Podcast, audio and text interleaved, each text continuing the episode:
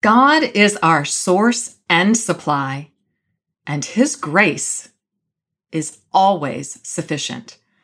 We will all have bad days when we're impatient, overwhelmed, unmotivated, exhausted, sick and tired, depressed. But as we acquire and apply moments of grace, the bad days will not win. The bad days will not leave a lasting mark on our homes. The disastrous effects of a bad day will decrease as the character of God increases in our lives. Hopefully, as we grow in grace, our homes will become fortresses of faith, brick by spiritual brick.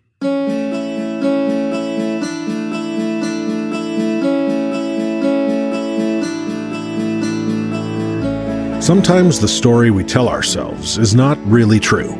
Sometimes the story others tell about us is not really true. Here on today's Heart Lift with Janell, we are going to learn how to rewrite our story. So pick up your favorite pen and journal, grab a cup of something delicious, and start your heart lifting journey towards living a meaningful life.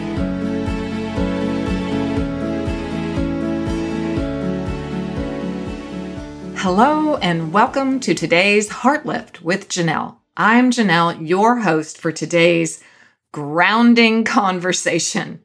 We're continuing in our new series, which I am altering just a bit and calling it Becoming Stronger Every Day because it is a practice, it is a journey. I like to say it's a heart lifting pilgrimage. And I have some guests coming on very, very soon that are going to add strength to your heart, mind, and soul and body. And I can't wait. It's going to be a great season. So hold tight. Today, I want us all to just take a real big, deep breath. As we continue along this heart lifting journey of transformation and true metanoia, that deep change, we're going to need some rest stops along the way. Any good journey welcomes a rest stop. So today we're stopping at the rest stop called Grounded in Grace. And I want to talk about that beautiful mindfulness practice called grounding, grounding exercises. And grounding helps us immediately, right away, bring ourselves into the present moment. It's all about connection and being in the here and now. I had the distinct privilege of being on many radio shows and podcasts this week, but one in particular was a question and answer time where the listeners could call in. And to say it was overwhelming whew, would be not giving it enough credit. It was very overwhelming to listen to the stories of those who were calling in. And I found myself, my empathic, highly intuitive self, getting flooded with their trauma stories. And so in the breaks, we had about a two minute and then a three minute time of silence where they would do commercials. And I found myself repeating a grounding mantra, a grounding affirmation. I put my feet flat on the floor. I put my hands on my thighs. I put my mind at ease and I repeated this. I was born for this. I speak wisdom with clarity to each and every heart that comes over this phone to me. And I repeated that over and over again. And why did I do that? Once again, because grounding helps us to immediately come back into our bodies because you see, anxiety takes us out of our body. It's, it's called disembodiment because what we're feeling inside is too big for our body. So our hands sweat, our hearts race, we get headaches and stomach aches. And all that happens because our body can't process what's happening. And in an empathic body like myself, a highly sensitive person, I start to feel all the emotions in the room, and that's not always a good thing. So I've had to learn how to ground myself. And one of the quickest ways to do that is to put my hand over my heart, like I just said, my feet flat on the floor, if I can. I've even been at a stoplight and done this. Put my car in park for just a second, ground my feet on the floor of my car, and take a deep breath. I know you mamas can understand. carpooling can get crazy. I know we're not doing a lot of carpooling, are we? But, you know, virtual homeschooling can get crazy. So we want to connect. We want to connect to the here and now. We want to bring all of those anxiety reactions and we want to bring them home into our body and center. And so, some examples of grounding are using the five senses. What do I see? What do I smell? What do I touch? What do I hear? What do I taste? Mindful eating is a very beautiful way to ground. Mindful sipping of a cup of tea or coffee or a lovely glass of Merlot at dinner. Mindful eating is a beautiful way to be present. Deep breathing exercises, which we'll do in a minute. I happen to work in the world of aromatherapy as a therapeutic modality and aroma freedom technique. There are strategically formulated therapeutic grade essential oils that can instantly, because the sense of smell within seconds goes into the emotional center of our brain, the limbic system, and can immediately have an affect on you that's remarkable. I have a beautiful oil called grounding that I have applied to me all day today. Mindful living. I spoke about mindful eating, but mindful living, not multitasking, really being present to what you're doing at the moment. Meditation, another beautiful. And then something I call mental snapshots. And I developed this when I was writing a lovely communication course for the college that I teach at, an online course. And I created this assignment. It was actually for the whole full 6 weeks. Once a week they they had to go and do a mindful mental snapshot and write about it and then that was part of their final project. And I got so many rave reviews from my students that how much that helped them, especially most of my students are adult learners. They've gone back to college to get their bachelor degrees. And so they're in the midst of hard work and raising families and caregiving and so many other things on top of getting a college education. They weren't afforded that opportunity as a young a youngster. And so one of the mental snapshots I I want to do that exercise today. So let's just get quiet. Let's just quiet for a. And I'm going to read a mental snapshot of my own. And I want you to just see if you can be where I was in the moment where I took this mental snapshot.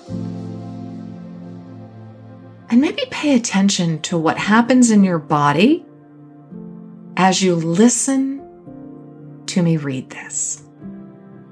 Are you ready? Let's take a big, deep, cleansing breath together.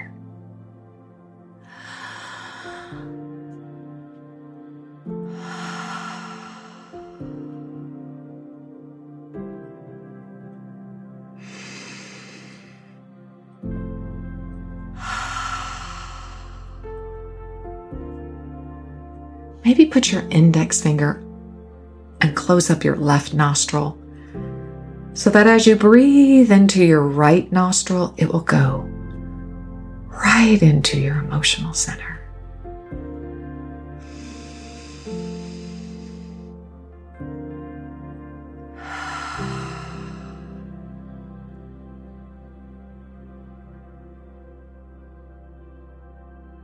Oh, I don't want this day to end. It has been absolutely perfect, I told Rob.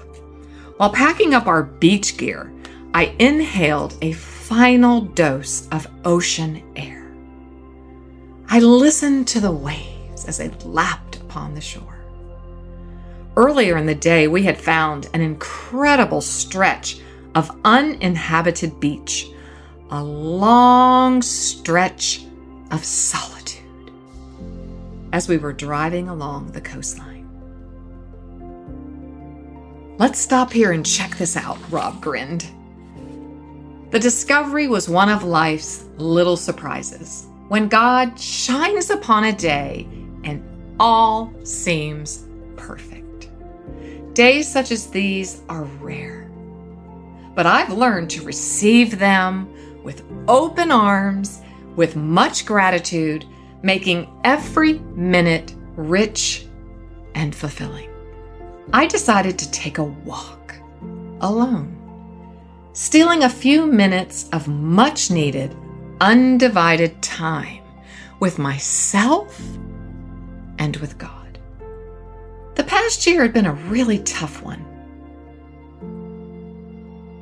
Due to health challenges.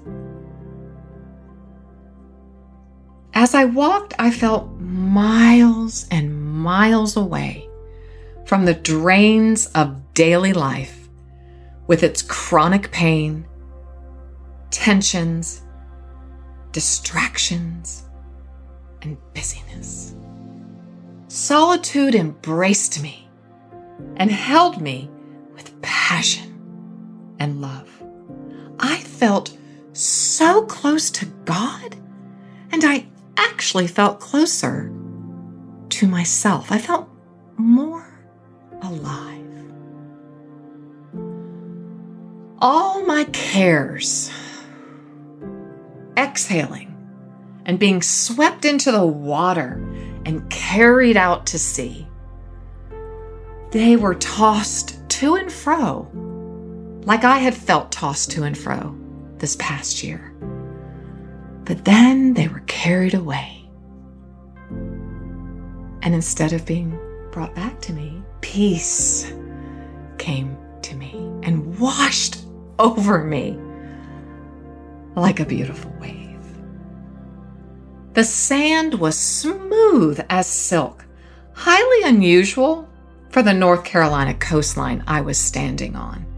It was so easy and effortless to walk on, solid and stable under my feet. Yes, solid and stable under my feet. My feet felt cool,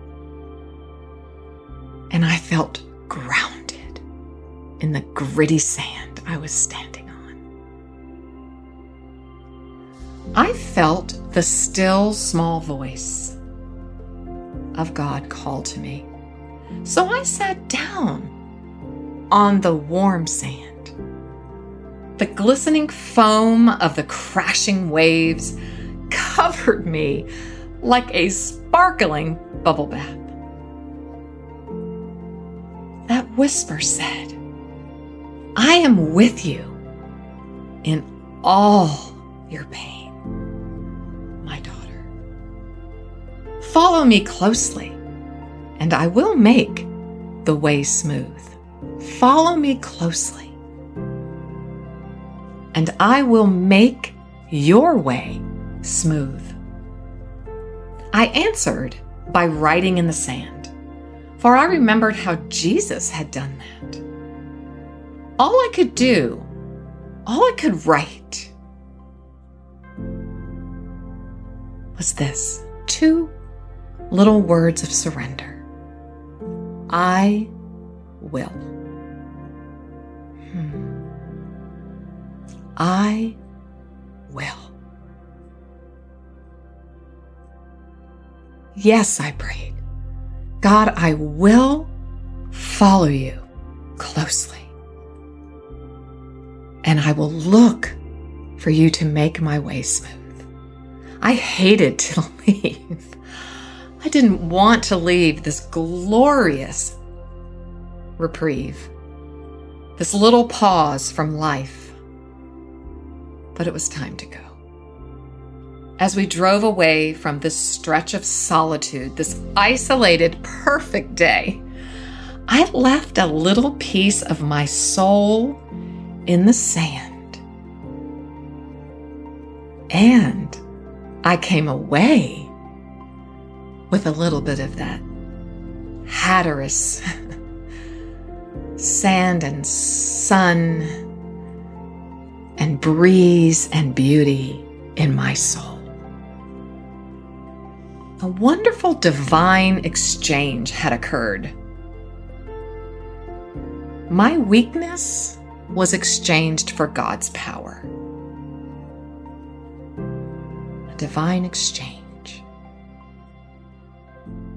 Oh, dear heart lifters, my friends, that's my mental snapshot. What did you hear? How did it speak to you? Did you feel more grounded? And why? Why might that have made you feel more grounded? Did you hear any whispers, maybe yourself?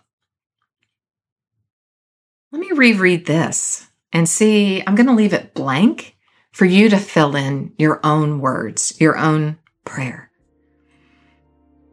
I decided to take a walk alone stealing a few minutes of much needed, undivided time with myself and with God. As I walked, really feeling the ground beneath me,